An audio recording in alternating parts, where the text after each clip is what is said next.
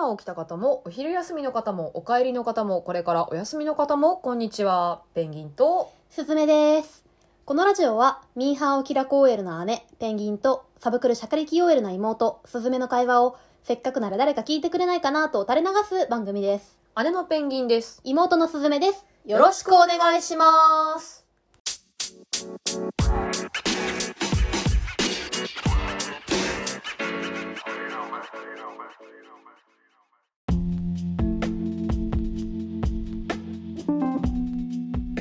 はい、よろしくお願いします ぴったりだね。ふーのあれまで。素晴らしく揃いましたね。はい。いかがですか？あのさ、うん桜井貴弘がさ、うん、そうそう。不倫したじゃん。うん。あのさ、うん。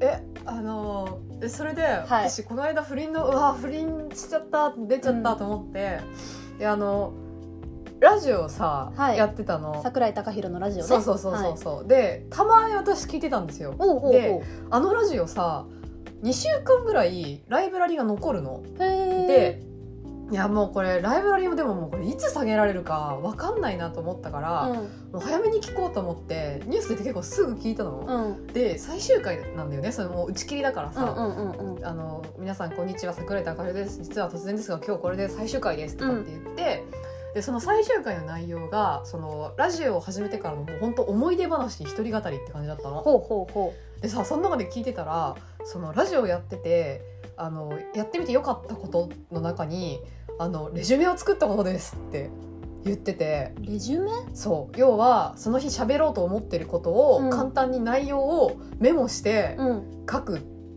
ことを彼もやってて、うでそれですごいこう話すのが得意になってきて、うんよかったですみたいなことを言ってたの、うん。だからさ桜井貴弘もさやってるってレジュメああ、前回の私の反省？ああ、は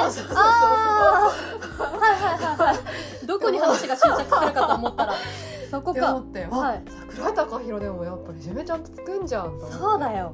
声優さんでも、そんだけ、うん、作った。あ嘘今日話したいコンテンツのメモ作ってありますんで、うん今日は頑張りますよ。あ偉いね まずはね、やってみるところから、それでうまくいかなくても、まあそれはそれですけど、うんまずはちょっと一発目やってみますんで。あはいー。いやだからあレジュメ作るのって大切なんだなって思った、うんそれだけがあの桜井貴弘の不倫に触れてよかったことです うん、まあね。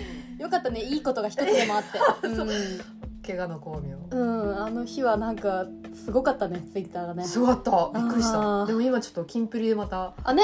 ボーボーしてるから、ね。もうどうなることやらって思ったんだけどなんかさ、はい。ジャニーズ事務所は平家物語に見えてきた私だんだん。どどどういうこと？もう一回えどういうこと？ジャニーズ事務所が平家なんですよ、はいはいはい。ジャニーさんが平清盛ね、はいはいはい。もうあの平家でないものは人間じゃないっていうね、うんうんうん、圧倒的な存在ね。ジャニーズじゃないものは芸能人じゃないぐらいのことをさ、やってきたじゃん、はい。でタッキーが平重盛ですよ。はい、はい、おお両親。そうそうそうそう。どどうぞ。平重盛両親ね、うん。平重盛があのやっぱいいところで彼いなくなるじゃん、うんうんうんうん。タッキーもやっぱさ「え？ここで?」みたいなとこで、ヒュッみたいなね。確かに。もうちょっと頑張ってくれたらみたいなところでスンっていなくなっちゃうのね。そこでこう、筆頭のこうさ助盛とかこれ盛が今こうなくなろうとしてるわけでしょ？はい。もう源氏に潰されるよ？源氏が何か分かんないけど。源氏はあれかな？K p o p アイドルとか。あ k p o p とかね。そうだよ。J JYP に潰されちゃうよ、うん。SM に、なんかさあの10年ぐらい前にさカラとかさ少女時代で一回流星を誇って、うん。一旦ちょっとこうブームなかったじゃない？でもう一回源氏じゃん。そう上がってるからうわ源氏じゃん。源氏じゃん。ね。待って私は今別のところで感動した。あ歴史はこういうところで再生産されるんだ。ああな何？メタ認知？メタ認知メタ認知。うわすごいって思っちゃって。おーおー ごめんちょっと反応しづらい話いやいやいやいやいい。それだけ素晴らしいとそれ思います。だけの浅い話いやいやいや素晴らしいと思います。ただこれに共感できる人がどれぐらいいるかはわからないけど。すごいニッチなニッチな盛り上がり方だなと思って。だからそれもその桜井貴弘を忍ぶために最近またそのこの間アニメの物語を 見直してて、うん。よかったよねや重盛の声ね。重盛よかったなって思いながら見ててそしたらなんか、あれ？みたいな。ニュースがなんかデジャブだなってあ思って。ー。っていうことですよ。はい。おごれるものは久しからずだ、本当ですね、はい、謙虚な気持ちで生きていこうね。はい、で圧倒的なそのリーダーが没した後の崩れ方っていうね、ね。まあ。こうやって崩れてくんだ。なるほどね、まあ、それは鎌倉幕府も一緒だけどね。頼朝いななきやと思ってグズグズになっていくじゃないですか、まあ確かに。うん、学びますな。学びますな歴史からな、はい、はい。なんか言いたいことありますか？あの国宝展に行ってきたんでどうでした。ちょっと喋ろうかと思ったけどどうします？長いけど。エンディングにします。エンディングにします？わかりました。じゃ5分あ経ってるし。じゃあ行はいきますね、はい、えー、それではお付き合いください。ペンギンとすずめのささえずりラジオ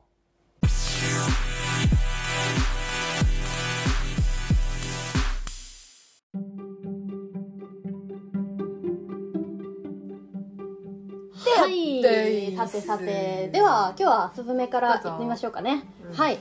えっとね私は今日映画をご紹介したいと思います。なんでしょう？えっとね「マンデイズ」っていう映画なんですけど。あなんかあれ？最近の映画だよね。そうそうそう、うん。えっともう本当先週ぐらいかなから始まった、あはいはいはい。はい、映画であのあそうそうそうそう鳩のポーズしてるあこれ鳩のポーズ写真の、はいやつなんですよ。あの結構小さい映画館であのやってて、まあ、東宝シネマズでいうと日本橋だけかな、うん。東京でいうと、うん。まあ、やってるんですけどあのちょっとなんていうかなカメラを止めるな的なあの小さい映画館からどんどんこう、ちょっとずつ増えてるらしいんですけどなので、うん。期待の映画だなと思って、あのうん見に行った見に行って面白かったのでマジか。はいちょっとご紹介したいなと思います。出す。はい。えっとですねあのこれあのチョコレートっていう広告会社？はいはい。なんかいろんな広告代理店から独立した人でこうなんか集まってるようなあ結構いろんなね企画をやってるうん。なんか面白いことをやってる会社があるんですけど、うんそこがなんか初め初めてじゃないかな？あのそこが作った映画でうん。あのあらすじご説明しますね。うん。えっと、あの舞台はあの小さな広告会社なんです。広告代理店というか、そういう本当にチョコレートみたいな企画をしている会社ででまあ社員も、えっと、10人ぐらいであのそのオフィスでやってるんですけどもうそこで地獄の1週間みたいなうん。週があるんですね。うん。まあ、あの取引先から無理難題をあ押し付けられたりとかなんか突然停電とかうん。事故にあったりとか、本当トラブルだらけだったりとかしてもうみんな徹夜徹夜で本当に限界社畜みたいな感じで働いてる。で本当に地獄の1週間みたいなのを過ごす社員たちがいるんですけどのその1週間がなんとタイムループしちゃうんですよ。おやば。その1週間を何度も何度も繰り返している。死ぬじゃん。そう。であの1週間経って忘れてしまってるんですみんな。ええ気づ覚えてるんじゃないの？タイムループするんだけど、うん。だんだん社員一人一人が気づき始めてあだんだんその気づく社員が、えっと、増えていって、うんうんうん。なんとか、あのーここから抜け出したい。うん。で抜け出すにはおそらく原因を握ってるのが部長だって話になるんですね。うん。で部長に気づかせるためになんとか頑張るみたいなお話です。へえはい。でそのタイムループものなんですけど、うん。良かったところがあの日本にしかできない映画だなって思ったんですよ。どの辺が？あのねタイムループその地獄の1週間をタイムループするって気づいどんどんみんな気づいていくんだけど、うん。気づいた時にみんなね仕事を投げ出さないんですよ。えー？なぜなら次の週がいつ来るとも限らないから。だあからこの1週間どうせタイムループしてるって思ってバカンスとか行っちゃうと、うん。来週の仕事が困るから。え やっておくんですよ仕事を。みんな社畜だね。社畜だから。あなんだまあやっぱやっぱそこはあのなんとか来週のプレゼンの企画書は作っておかないとみたいなことを言ってやるんですよ。作っ、ちゃうんだ。うん、でささらにタイムループに気づいてきた社員がうんだったらもっとうまく企画書書けんじゃないって思い始めるんですよ、はいはいはいはい要はクライアントが何言ってくるかとかもう分かるもんねそうだんだんどんな反応されるかとかここでトラブルが起きるとかがうん。分かるから、うん。その先手先手を打って、うん。あのあそこはもうご用意してございますとかあとなんかとあるこう映像プロダクションとかに頼んだらあの微妙なものが返ってくるってもう分かってるから別のプロダクションに頼むとか。であのもちろんあの用意してますよいやここなら素晴らしいものできると思いましたからとか言って、うん。素晴らしいプレゼンをしたりするわけ、はいはいはい。なんかそれもさなんかどうせなら仕事をよくしようみたいなうん。考え方も本当に社畜だなと思って、うん。本当面白くなってきちゃうんですですよね。であとねもう一個時間があるからこそスキルアップもしちゃうんです。あ 何度も何度もループしてるからその間に、うん。あのデザインの勉強とかしちゃって、あうん。っていうかだからその次に何が来るか分かってるから仕事がどんどん早くなるわけじゃん。そうだよね。もうあの1週間かけてた企画書が1日でさ書けるようになっちゃったから、あのその余った時間でデザイン勉強して、はいはいはい、なんかはい、できるようになっちゃったりとかするわけ。すげえ余裕かましてくるね。そう。だからあーのタイムループに気づいてない社員と気づいてる社員がこうだあのいるわけだけど、うん。気づいてない方が「えお前どうしたの？これ急にできてんじゃん」みたいな。なるよね。っていうあのいやーみたいなそういうあの面白ポイントというか、やっちゃいましたよみたいななんかそういうところがさあの日本人って真面目だなと思って、うんあの面白かったっていうところなんですけどあと最後にもう一個日本にしかできないなって思ったのはうん。あの部長に気づかな気づかせなきゃいけないって最初に言ったじゃないですか、ね。うん。原因を握ってるのが部長だ。部長に何とか気づかせないといけないってなってうん。普通さ映画だったらさあ普通映画っていうか普通に考えたらさ部長に「部長タイムループしてます」って言いに行くじゃないですか、うん。なんとか気づいてくださいって言いに行くんだけど、うん。この 映画では上申制度だっていうわけ。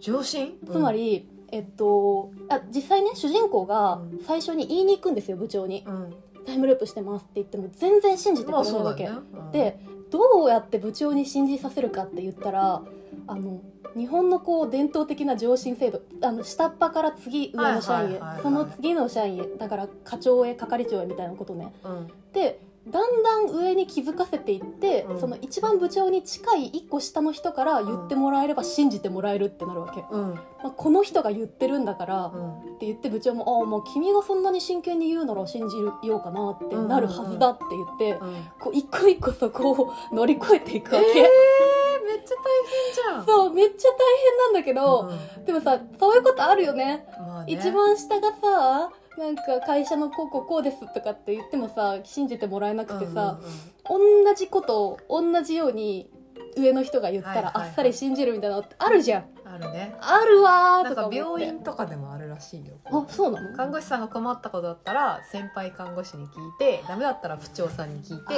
部長さんもダメだったらお医者さんに聞いてお医者さんの上司に聞いて教授に聞くみたいな。あ あるらしいー。よ。そうだよそうねだね。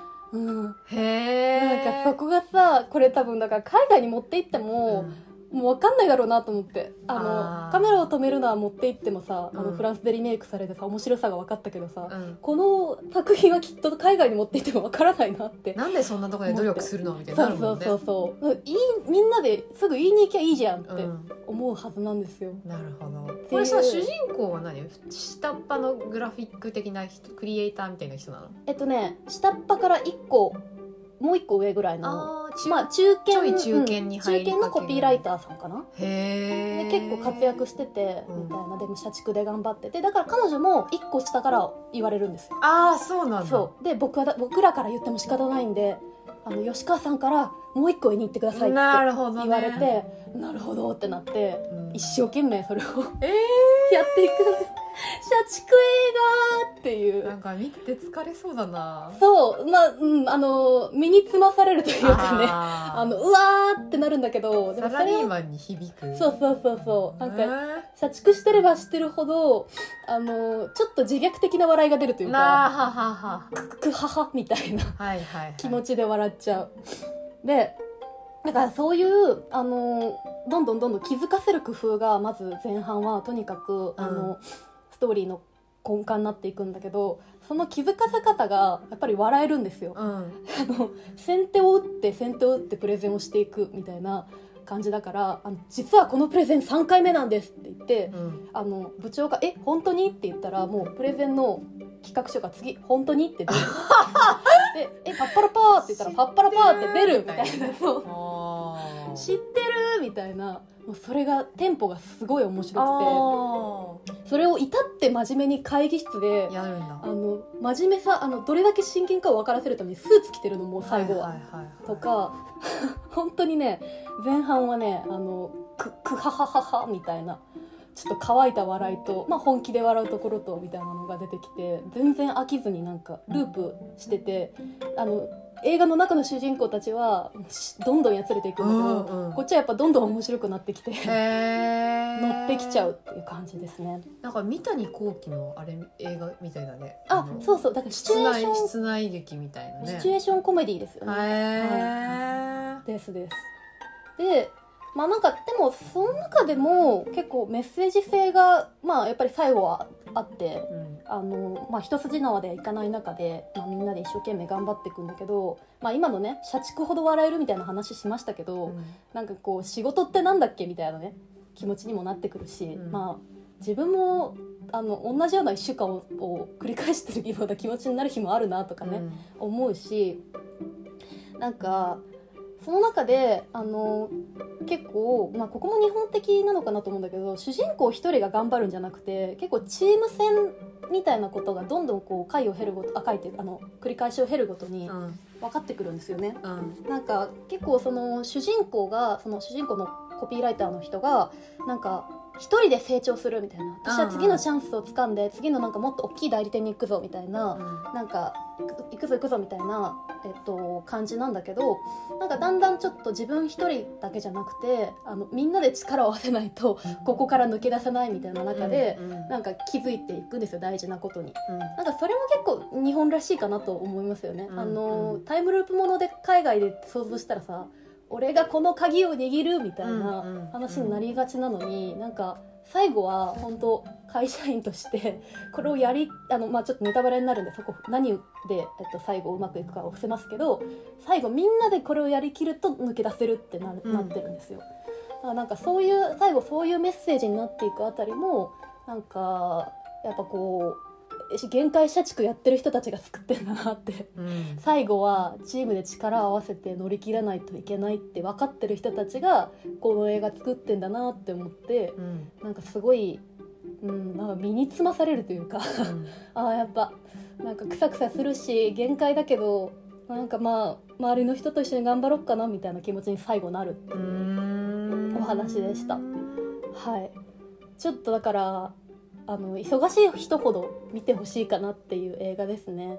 はい。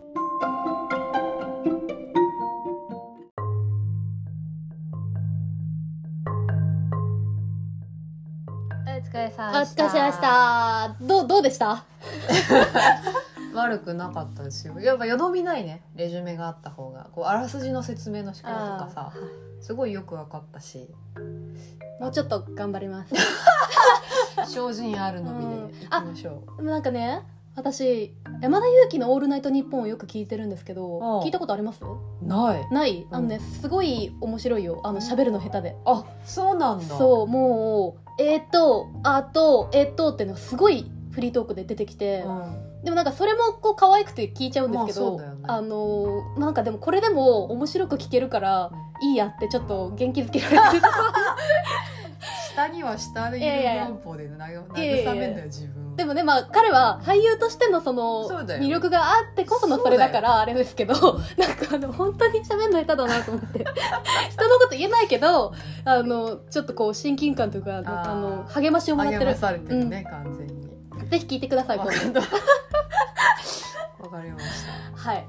だじゃあどうぞペンギンさん。たはい私も映画だよ。はえーっとねブラックパンサーを私ずっと最近いろいろ言ってるんですけど、うん。実は今まで見たことなくてはい。ブラックパンサーってマーベルスタジオのあれだから、うん。ディズニープラスとか入んないと見れなくて全然配信ないんですよ。なるほどなるほど。であーブラックパンサーの続編見たいけどブラックパンサー見てねって思ってたら、うん。今あの再上映やってて、うんうん。でこの間あの東宝シネマズに見に行ったんですけどめっちゃ良かった。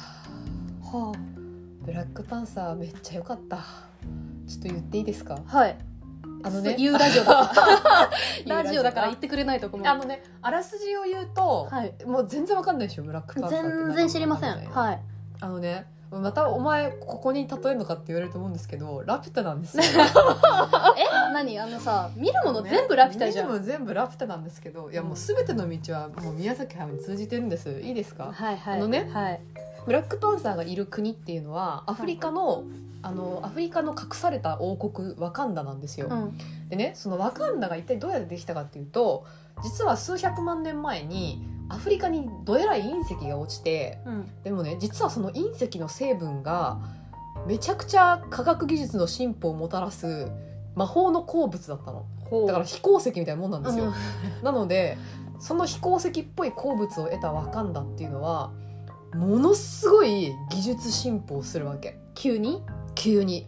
ラピュタでしょ？うん。それでだけどそれだとさすがにまあいろんな世界から狙われちゃうから地中奥深くにそのワカンダの王国を隠して表向きはアフリカの超発展途上国みたいな感じでもう何万年何百万年とワカンダの人たちは過ごしてきたわけ。なんだけど蓋を開けるとそこにはあの王様がいてその王様がブラックパンサーって言われるスーパーマンなんだけど、その鉱物の力を借りて体力もめちゃくちゃすごくなって、俊敏に動くようになって超かっこいいスーツ着て、うん。こう人々を助けて国を守るっていう使命を王族の一族が果たしてきたのね。でその今回主人公がお父さんが急にちょっとテロで亡くなっちゃって急遽王国を継ぐことになったティチャラっていう王子様なんだけど、まあ、彼がその王としてこうど自立していくんだけど、まあ、そこにやっぱりいろいろワカンダのワカンダ実はすげえらしいみたいな感じで、うん。こう聞きつけた敵がやってくるのほね案の定はい。ムスカですよ。ああ本当だ。そうそうそう。本当だ。えそうなのそうなの。でしかも敵が23人いるんだけど実は、普通にこうしめしめあの鉱物をいっぱいさらってやらみたいなドーラみたいなやつもいれば、うん実はあの生き別れた王族の血を引く男の子みたいなのも出てきておう。マジムスカなわおう。けだから僕こそが王だとか言ってこうティチャラに牙を向くみたいなおう。そういうストーリーなんです。へえ読める読めるぞみたいな。そうそうそう。シーンないですか？そうそうそう。だからお前ワカンダの言葉がわかるのか？みたいえなー、わかる。俺にはワカンダの王の印もあるみたいな。えー、ムスカじゃ そうなんですよマーベルのマーベルの宮崎駿知ってんんのかな？ね好きなんじゃないでなんでね。そうそういうお話なんですけど、はい。まあ、なんかねすごいあのー脚本のねストーリー展開のバランスがめちゃくちゃ良くてそういうそのこう王王国をこう守るべしっていうお話もあればあのーまあさ実際すごいさ、まあ、黒人の人たちそこはワカンダ多分アフリカの国だから、うん。もう黒人の国なんだけどそのさ黒人がこう虐げられた国がさ実はものすごい発展を遂げてたってやっぱフィクションであってもものすごい夢があるわけ。うん。実際私が別に私はしがない東洋人ですけど、うん。実際私がそれを見ても自分がもし黒人だったら多分ものすごい勇気をもらえたと思うし、うん。もおももらっただろうなって思うぐらい本当にワカンダがめちゃくちゃかっこよく描かれてるわけ、でもワカンダの戦士たちはものすごい気高いしあのー軍隊もものすごいこうなんだろうなかっこいいですごい強いし、うん。でも出てくるスーツとか近未来の自動車とか、うん。だから遠隔操作できる自動車とかえ？めちゃめちゃかっこいいの。うん。人はワカンダにいるのに車はプサンでめっちゃ走り回ってるみたいなシーンとかがあって、もう本当に全部かっこいいわけ、っうんていうのもあるしで実際そのこう息子的にさ俺が王だって言ってこうティチャラに対戦を申し込む敵は敵なんだけどやっぱりこうアメリカとかにずっと潜伏してた人だから、うん。アメリカとかでずっと虐げられてきた黒人たちをいっぱい見てるわけ、うん。だから、まあ、俺はもうその黒人たちをワカンダが全世界を支配することで解放してあげたいみたいなうん。結構切実な壮大な夢を持ってティチャラに戦いを挑んでくるの。それあれじゃん。ラピュタのイカズを見せてやる。本当それでもムスカみたいな変な欲じゃなくてさ、うんうん。やっぱりこいうそう人々を俺が俺しか救えないみたいな、そうういう気持ちを持って彼はこう敵として挑んでくるからなんか「鬼滅の刃」みたいなさこう敵にもなんか慈悲があるみたいなところがあってはそこもすごいあなんかどっちが正義かは分からんなみたいな気持ちになって切なくも見見れちゃいうし。うん。一方でその親子の絆だったりとか兄弟愛だったりとかあるいは夫婦の恋人同士のラブみたいなのももう全部てんこ盛りなんだけど、うん。それがさもうすごいうまいわけ。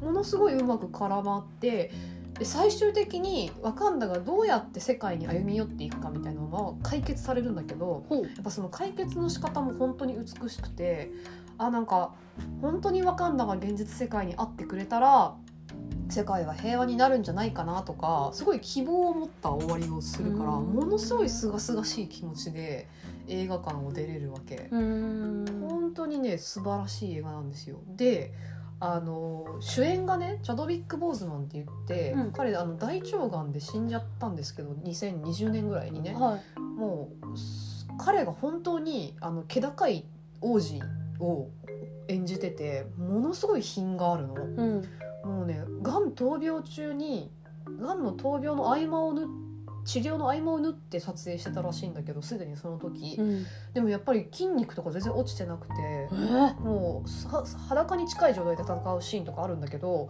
もうそれももう美しい肉体美だしうん。アクションもめっちゃちゃんとやってるしであの衣装がちょっと東洋風の首詰まったチャイニチャイナ服みたいなローブも着るんだけどそれもめっちゃ似合っててへ衣装がもうめちゃめちゃかっこいいわけ。うん。でアフリカだからいろんな民族がいるから、ーうん。いろんな民族のあの王たちの服装とかもいっぱい見れてもう本当目が目が楽しいみたいな、かっこよさにしびれるしあの衣装の美しさにも目を奪われるしで音楽が私の大好きなあのテネットをやった人だから。出たよ。そうそうそう。音楽の話出た音楽よも素晴らしくて。いやもうねこれ本当なんで見なかったんだろうって思うぐらいうん。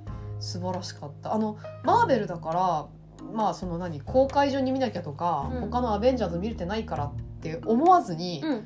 これ単体でも話が超独立してるので、うん。もうぜひ見てほしはい。しで「ワカンダ・フォーエバー」っていうのが次の作品なんだけど、うん。それはさ多分さそのチャドウィック・ボーズマンが死ぬって多分あんまり思われてないような感じで第一作この「ブラックパサー」終わってんの、だからそれをどういうふうに第二作につなげていくのかなみたいなのもすごい気になったから、うん。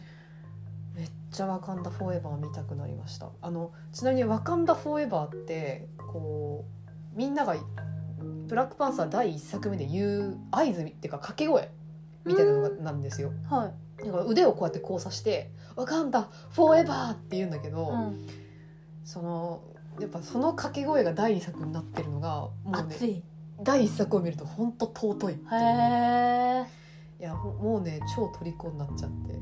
すごいですね、はい。じゃあご一緒に。はい。わかんだフォーエバー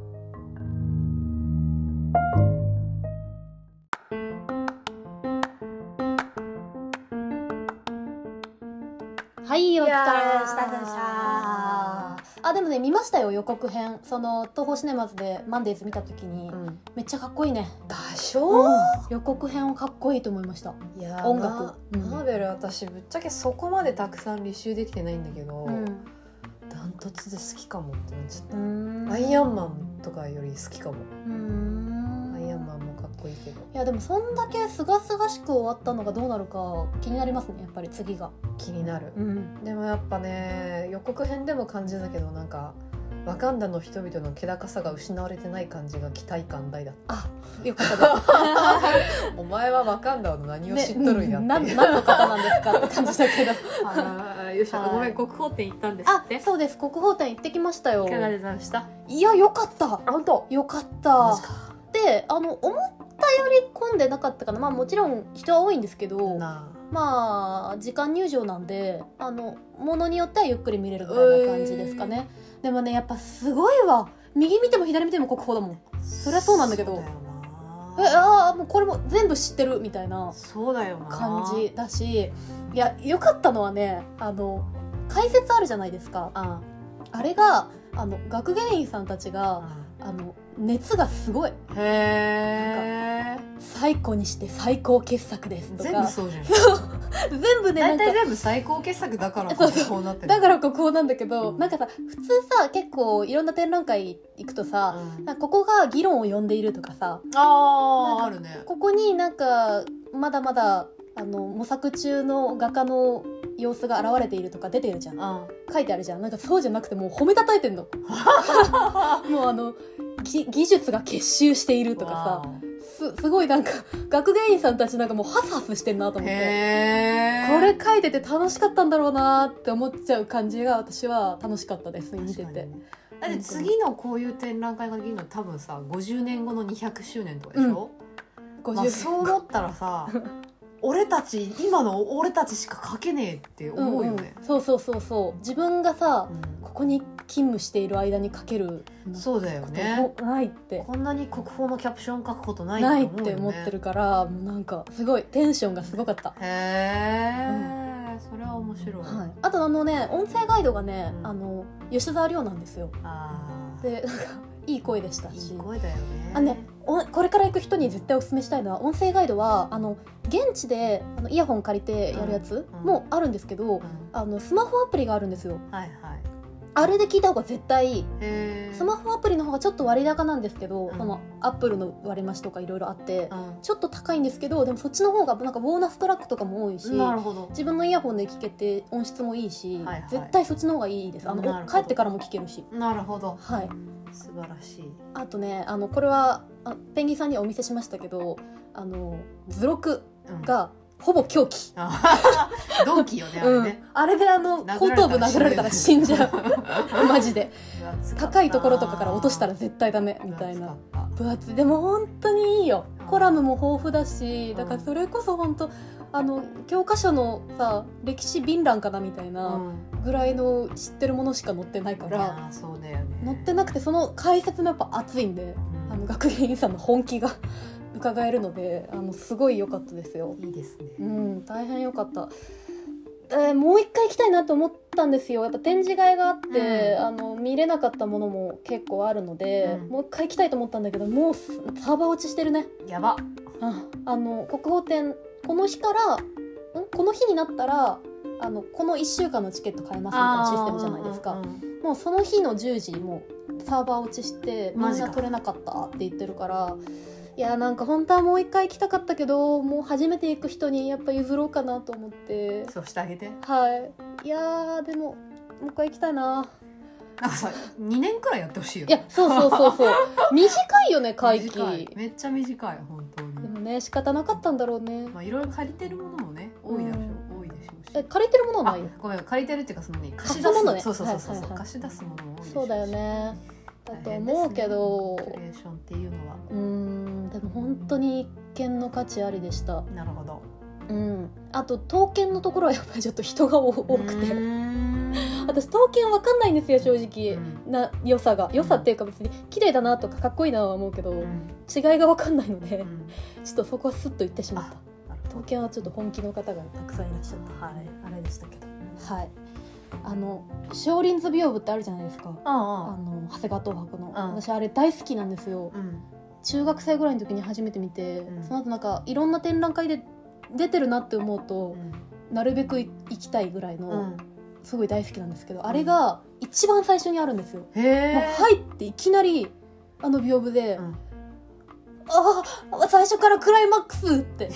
そうだよね。推しがもう目目の前に。推しがいきなり来たからびっくりしちゃった私は。私の個人的なあのあれですそれは。えー、私何見たいかな。何見たい？何でもあるよ。何でもあるよって言ったらあるけど。ね。だからエリアがその絵画とかうん書籍書籍ななん書？うん書とあのなんだっけえっとあの古墳古墳から出てくるやつ。こ考古あ考考古系とかっていう感じで分かれてるんでう、ん。うん、どれが一番見たいかってねああえ悩んでる間に多分チケットなくなるからでも図録あのよかったら貸すんで読んでください。はい。あとなんかエンディングで言っておきたいこと。いやもうないよ私は。え？終わろうかなと思って今。うんなんかつまんなそうになってきたよね。ちょっとさ 私がさまあ私の喋りがねあのまだまだこれからっていうのはありますよ。ありますけれどもあすごいさうん。一生懸命喋っててもさあと私が熱く喋っててもさ、うん。結構つまんなそうな顔しますよね。ことないよ。そんなことないよ。文句。でも自分が喋りたいこと喋ったからもう満足しちゃあった。のそういうこと？うん。すげえ自分勝手じゃない 自分勝手じゃないか。まあお自分それぞれが喋りたいことを喋るラジオですもんね。そうだよ。喋りたいこと喋ったからもう満足。要は満足だって感じなんだよ。はい 満足しましたでしょ？あ満足しました。でしょ？国宝展の話とマンデーズの話したんで。はい。はというわけで、い、はい、じゃあ終わりましょうか。えーというわけで本日はこの辺りで。このラジオは姉と妹の会話をせっかくなら誰か聞いてくれないかなと垂れ流す番組です。聞いてくださった皆さんありがとうございます。では。また次回